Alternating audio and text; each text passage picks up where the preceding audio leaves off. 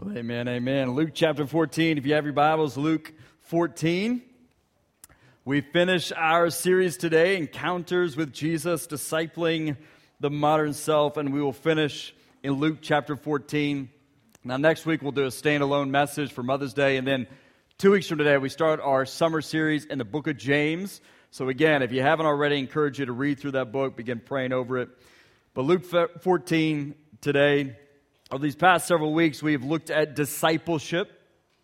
Discipleship simply means to follow someone as your master, as your teacher. So follow their teachings, follow their way of life, obey them. Thus, Christian discipleship is us following Jesus as our master, as our Lord, following his teachings and his way of life, being conformed to the image of Jesus in everything. But what we have specifically looked at is what prevents us in our current culture, what prevents us from Christian discipleship. What's preventing the modern self? What's preventing your friends, your coworkers, your neighbors, this culture from Christian discipleship? From having communion with Jesus, fellowship with Him, abiding in Him, living in Him, walking in Him, obeying Him. What's hindering us from Christian discipleship? Well, we've looked at several ideas over these past few weeks. The first one was this prison of yes versus the freedom of no. Right? In our culture, we, are told you can say yes to everything. You can have your cake and eat it too, no matter what it is we're talking about. Right? And we saw that with this comes a level of imprisonment. And we looked at the freedom of no and choosing Jesus over all things. And then that next week, we looked at the pressure to live up to the high production and high performance lifestyle. You must produce perfection and you must perform at perfection levels. And we saw that pressure to live up to that. And then last week, we saw the dangers of the entrepreneur of the self. And we looked at Acts 8 and Simon the sorcerer, who basically was going to use the Holy Spirit and the power that comes with the Holy Spirit in order to build his own platform and to sell himself in essence. And so we saw the dangers that come with that. Well, for, for this last message in the series, I want to look at this last idea. It's another phrase coined by Mark Sayers, pastor, cultural commentator. It's this idea of could versus should. Another key idea that is preventing the modern self from fully following Jesus. Could versus should. Now, think of it like this your friend invites you to a buffet. We've all been to a buffet. We, we know the, the setup, we know the layouts, right?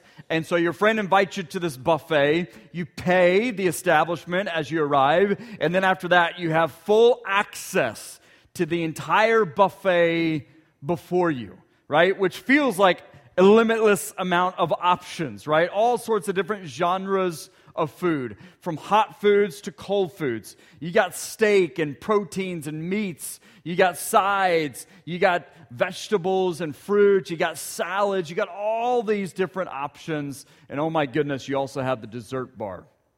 You got your ice cream and its toppings. You got the cakes and the pies and the pudding and the. I always do this right before dinner. I don't know why I do this. Before lunch, these illustrations, but you have all these options before you, and you have access to all of it. You then notice your friend go straight to the dessert bar, bypassing all the meats and the protein and the sides and everything. He goes straight to the dessert bar and just begins to fill up the plate and the bowls. And you're sitting there thinking to yourself, hey, what are you doing? Aren't you going to eat first? Implying, hey, yes, this is food, but this is more like after dinner treat kind of stuff, right? Aren't you going to eat first? And then imagine your friend then says, no, no, no, no, no, no. I'm here just for the desserts and it alone. And so I'm just going to stack this up more. So come on, why don't you join me? Now, here you are in this moment faced with a decision. And before you decide, you have the right to anything and everything on the buffet. It's all yours. You also have the right to say yes to your friend, to follow your friend, to continue in your friend's steps, and eat only dessert, and eat more dessert. You can even eat, continue eating dessert only for the rest of your days. You could do that. You could bypass all that and choose just the desserts. It's in your line of options. The question is, is should you? You could do that, but should you? And in a way, this here is the conundrum, the problem, the temptation the modern self faces every single day. And this conundrum, this problem, this temptation is birthed out of the foundation of limitless options that we looked at in the first week. That says you can have everything and anything. It's all yours. The buffet is all yours. You have access to all of it. Thus, the modern self, you and I, we stand before a buffet of limitless options every day, and what's driving our decision process is not what should we do, but what could we do. And this subtle shift in perspective within this decision process has greatly impacted whether or not people will decide to fully and wholly follow Jesus as their master and Lord for the rest of their days. And technology has taken this opportunistic situation for itself as though it had like a little ember, a little spark, and it's turned it into a forest fire for us, the modern self. Thus, because of instant streaming platforms, because of things like Amazon, because of advancements in transportation, because of the likes of Airbnb, because of brilliant advancements in medicine and treatment and surgical capabilities, because of the billionaire celebrities, because of the royals, because of platforms like sports and entertainment, because of it, et cetera, et cetera, et cetera, we now tell ourselves internally, and the world tells us, you know, I could buy anything. I could do anything. I could go anywhere. I could say anything. I could be anyone. I could change anything. I could eat whatever it is I want to eat. And that five letter word, could, is driving the decision making for the modern self. What could I do instead of dot, dot, dot? What could I buy instead of dot, dot, dot? Where could I go instead of dot, dot, dot? Who could I be instead of dot, dot, dot? And hardly do we even fuss about the word should. Because in our decision process, because before the buffet, we're told by our friend, we're told by the world, don't fuss about should. No, I should eat my meats and protein and vegetables first. No, no, no. Don't worry about the should. Only concern yourself with the could. So come on. Eat only dessert with me all the rest of your days because it's so good and right. And what inevitably comes from this subtle shift of perspective in this decision making process every day is a really, really upset stomach and a terribly unhealthy life. For another example, in the parenting world, if I told my kids, Noah, Caroline, and Hannah, if I told them you could buy anything, you could do anything. You could go anywhere. You could say anything. You could be anyone. You could change anything. You could eat anything. The buffet is yours in everything and in all things, and it's wholly and completely up to you. No one else. Let no one prevent you from living your truth. Let no one destroy your parade, most certainly not me. Come on, it's wholly and completely up to you. If you want dessert only and for always, it's up to you. So, what do you want? What do you want? I submit myself to you, your little modern self, and all your fickle emotions and wishes and imaginations, all your fickle whims and inclinations. What do you want? If this was my approach in parenting, do you want to know what the end results would be? It's what we might call in the parenting world a, a version of disaster. an unmitigated, utter, complete disaster. If you don't believe me, try it. In the parenting world, good, wise parents acknowledge and show their kids what they could buy, what they could do, where they could go, what they could say, who they could be, what they could change. And those options are seemingly limitless because we live in a very unique, blessed time. But then those good, wise parents direct their children among all the limitless possibilities, they direct their children in what they should buy, what they should do, where they should go, what they should say, who they should be, what they should change. Because a good, wise parent knows something a child doesn't know that there's a way that seems right in the beginning, but its end is disaster. The dessert bar, first and only, every time, all the time, to a child seems really, really good and right. But its end, a good, wise parent knows, is a really, really upset stomach and a terribly unhealthy life. Stephanie and I, we used to take the kids to the gathering place in Tulsa. Some of you have been to this. If you haven't, you got kids, grandkids, encourage you to take them to it. It's right there on the river. It's an incredible location. All these different parks in this one gathering place. It's beautiful, it's awesome. Well, within the gathering place, there is one park that's really just has slides in it, and you can see it here on the screen. And the two slides there in the background, um, they're they are on this rock mountain. And so you literally walk up this rock mountain. You almost like climb it. Very steep, narrow steps. Platforms of rock are just following you all the way up. And at the top, looking down over the sides and the rock, we could tell our children what they could do. You could run down the rocks, what we just hiked up. You could skip down them. You could stumble and fall all the way down them. You could do barrel rolls all the way down them. You could slide down them. Your options are limitless, really.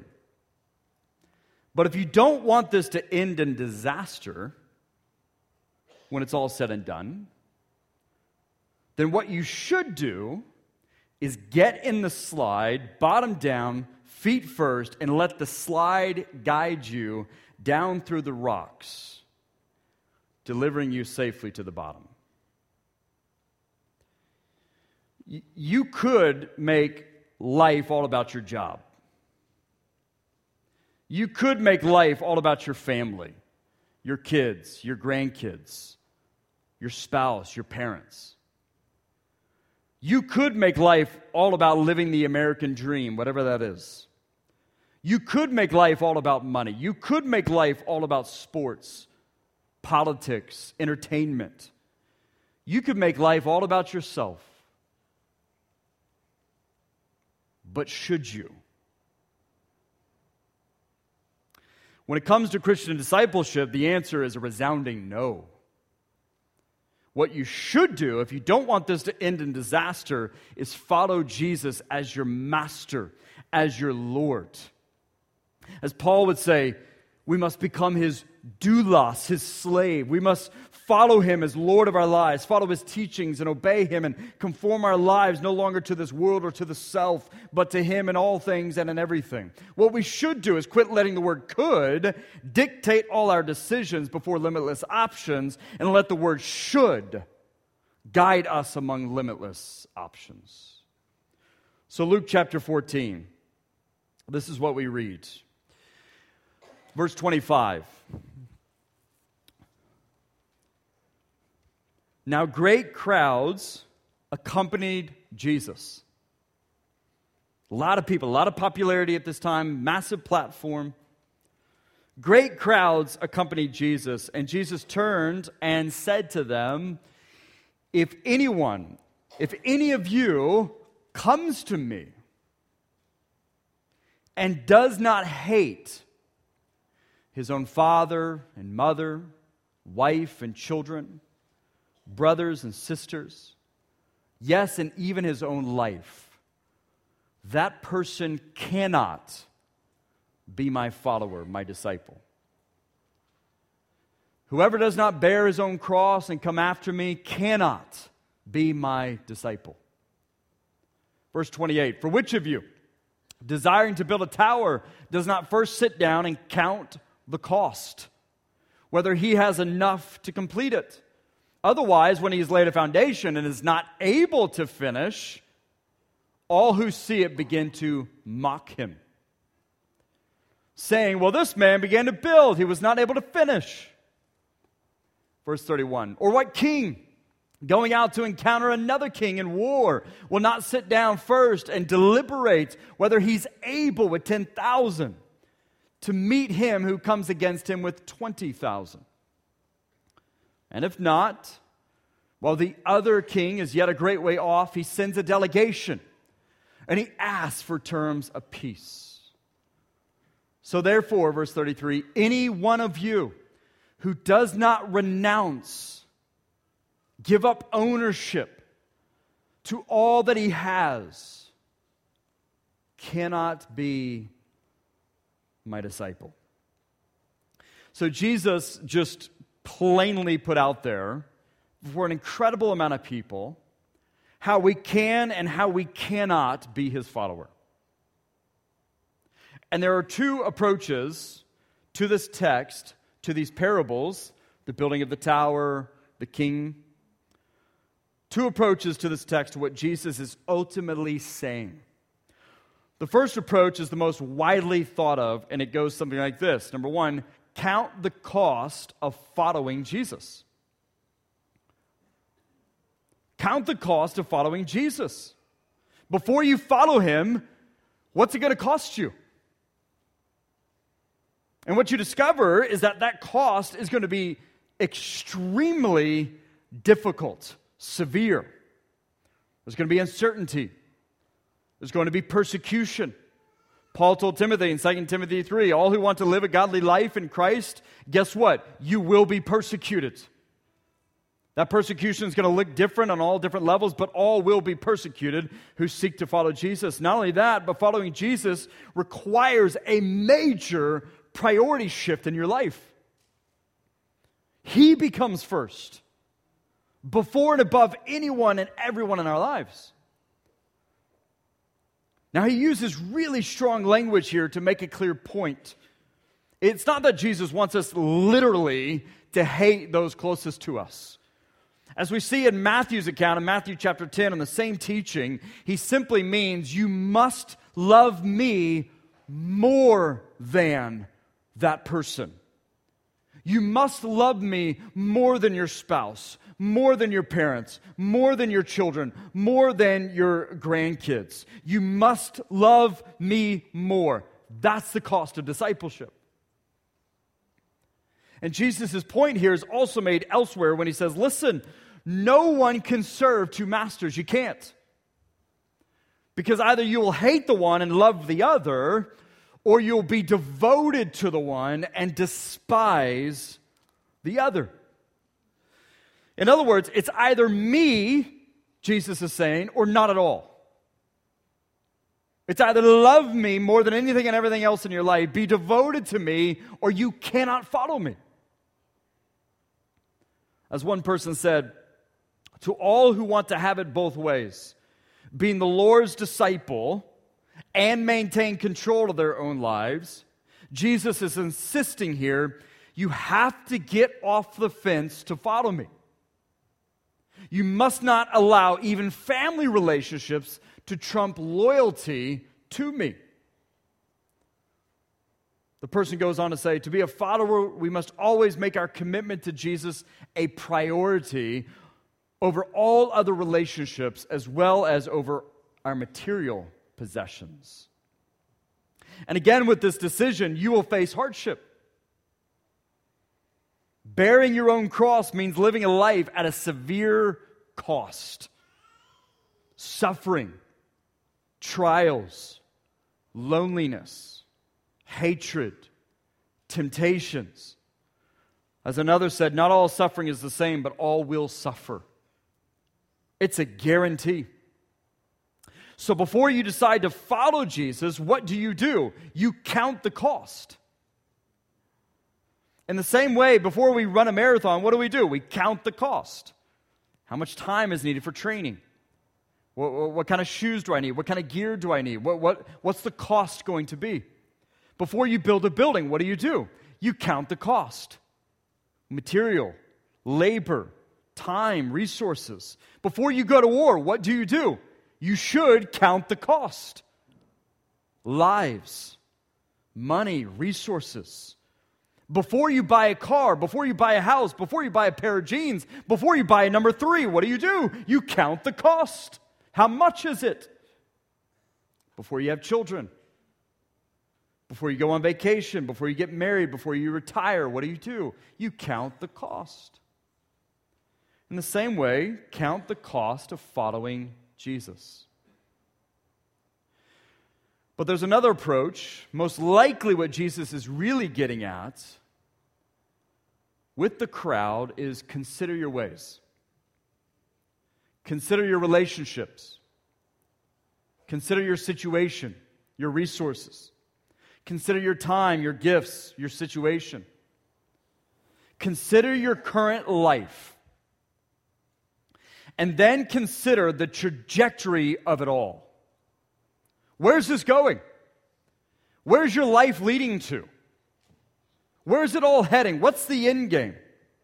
And then count the cost of not following Jesus. Count the cost of following Jesus, but you better count the cost of not following Jesus. See, we internally can tell ourselves we can run a marathon without Jesus. We can build a building without Jesus. We can go to war without Jesus. We can buy a car, a house, a pair of jeans, or a number three without Jesus. We can have children, go on vacation, get married, retired without Jesus. We can live our entire lives without Jesus. But here's the thing the modern self is just like the self in Jesus' day. Turns out the modern self isn't modern at all, it's as old as time. And what Jesus is trying to get the crowds to ask themselves is not what could you do, but what should you do? And he's saying what you should do is count the cost of living a life without me. Count the cost of not following me. Count the cost of not being my disciple. And if you don't want this to end in disaster, an unfinished building, a defeated army, then what you should do is put me first before anything and everyone in your life, including your family, including your job, your time, your resources, your very self. Jesus' point is consider your ways, your life, and consider the moment that's coming, the king that is coming. Consider where this is all heading and count the cost of not following him. See, what he wants us to recognize, what he wanted the crowds to recognize, is that without Jesus, we can't do it. Without Jesus, we're nothing. We have nothing. We can do nothing. We're created by Him and for Him. Apart from Him, we can do nothing, He says. It's all about Jesus. We don't have the resources, we don't have the power. We don't have the position, the stamina, the education, the skills, the gifts, the platform. We don't have the image. We don't have the AI and the money and the relationships to survive what's coming. We don't have what it takes. And if we think we do without Jesus, without fully and wholly surrendering to Him, then disaster awaits. We will find in the end ourselves unable to finish the building. Man, it started off so good. The foundation was going so well. We'll prove ourselves a fool like the foolish builder who built his house on sand. It seemed right at the beginning, but its end was destruction. We will find ourselves unable to withstand the king and his army who is coming. We'll prove ourselves only to be at war with the true, real, eternal, everlasting king, and our destruction will be complete. As one commentator said about the parable about the king, He said the parable about the coming king served to teach the importance and the urgency of unconditional surrender to the invading king as the only means of deliverance. So count the cost of following Jesus, but we'd better count the cost of not following Jesus. Think of it like this Blaise Pascal was a uh, French philosopher, mathematician, scientist, inventor. You, you probably heard his name in math classes in school. In mathematics, he was an early pioneer in the fields of game theory and probability theory. He also had his hand in the first calculator or adding machine to be produced in any quantity and actually used by people. He was also a follower of Jesus, a theologian, a defender of Christianity. And combining his work in probability theory and his work in theology, Pascal put forth a wager when it came to the existence of God. And he put this wager up to any atheist, those who don't believe there is a God. And now this wager is known as Pascal's wager. And with this wager, I want to put my own twist on it and apply it to this passage, specifically this second approach. Because let's suppose you're sitting there, some of you, internally thinking to yourself, you know, following Jesus really gains me nothing. It profits me nothing. Thus, I will not follow. And then you're internally arguing, nor should you or anybody else. And that's what the world argues. Now, let's suppose you're right. Following Jesus now and in the end ultimately gains you nothing, profits you nothing. Let's suppose you're right. And if that's true, if you're right, will you gain nothing? Your life will just continue on as is. You'll die like everyone else in the end. Life will just continue as is. History will keep going forward. But if you're right, I also lose nothing. Yes, I may not gain anything, but I lose nothing. My life will continue as is. And I'll die like everyone else in the end. And actually, according to research, I might be happier and healthier along the way, relationally, mentally, emotionally, spiritually, etc. But let's suppose Jesus is right. Let's put this wager out there. Let's suppose Jesus is right and following Jesus now and, and in the end even though it might mean a life of suffering, a life of isolation, persecution. But let's suppose that following Jesus now and in the end means everything. It's more important than anything and anyone in your life or this world. If I'm right, if Jesus is right, then you lose everything of infinite proportions. Everything and I gain everything of infinite proportions. So the wager is simple. Why wouldn't you follow him? You lose nothing, you gain everything. And by the way, this isn't Pascal's wager, it's Jesus' wager. He just says it a little differently. He said to everyone, If anyone would come after me, let him deny self, take up his cross daily, and follow me. Here's the wager whoever would save his life will lose it. But whoever loses his life for my sake will actually save it.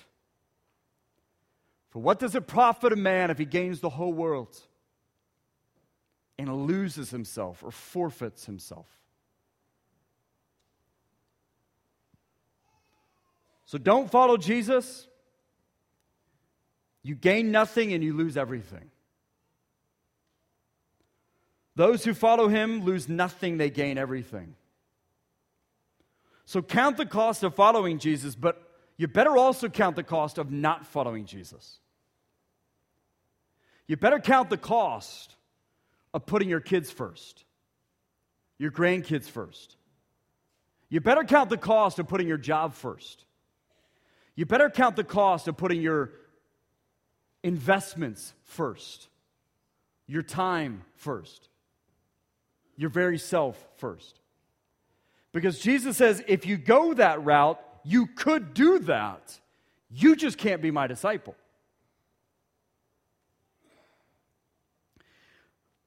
Let me finish by saying this.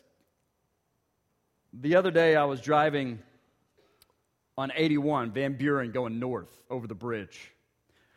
And I was coming down the bridge, and I noticed a guy on the service road about to pull out onto 81. And he turns onto 81 going north. But he didn't cross to go north. He just literally turned immediately going north. In other words, he turned going the wrong direction. And that was his choice. He could do that, that was his option. And he could have kept going. But thankfully, like three car lengths later, he recognized his error. He recognized that he was going in the wrong direction. And thankfully, before other cars were coming, and he turned around and got on the right side of the road. And I got to thinking about that this week in this way. You and I, we, we can go down the wrong road. That's our decision among your line of options, and there are a lot of them. And in a way, we've all gone down the wrong road, and we could keep going down the wrong road. But what we should do, if we don't want this to end in disaster, turn around, get on the right side of the road, and follow it. What we should do among our limitless options is follow Jesus, wholly and completely surrender.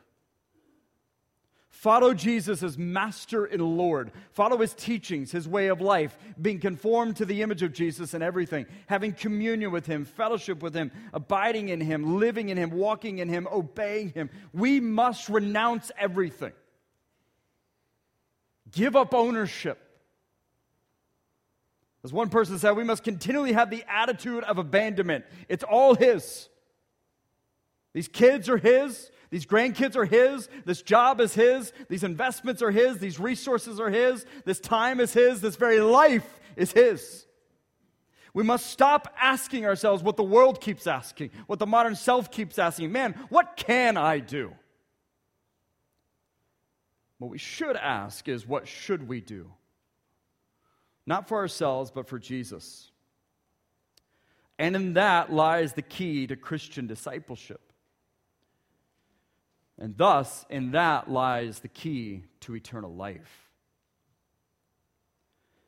Count the cost of following Jesus, but you better count the cost of not following him. I'll finish with a remark from Tony Evans. He said, God's goal is not merely your salvation, but your discipleship. Remember, he calls us from something to something. He doesn't want us to just show up for church on Sunday. He wants us to be a visible, verbal follower of Jesus every day of the week. A life in complete surrender to Him. So, with heads bowed, eyes closed, I'm going to invite the team forward.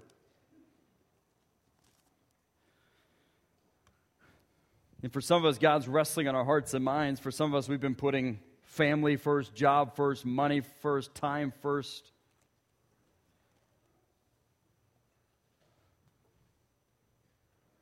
And what's driving our decision process is man, what could we do? But Jesus is telling us very plainly what we should do is put Him first. So some of us are going down the wrong road and we need to turn. What do you need to turn from?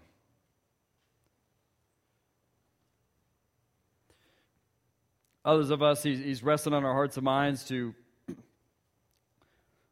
for salvation.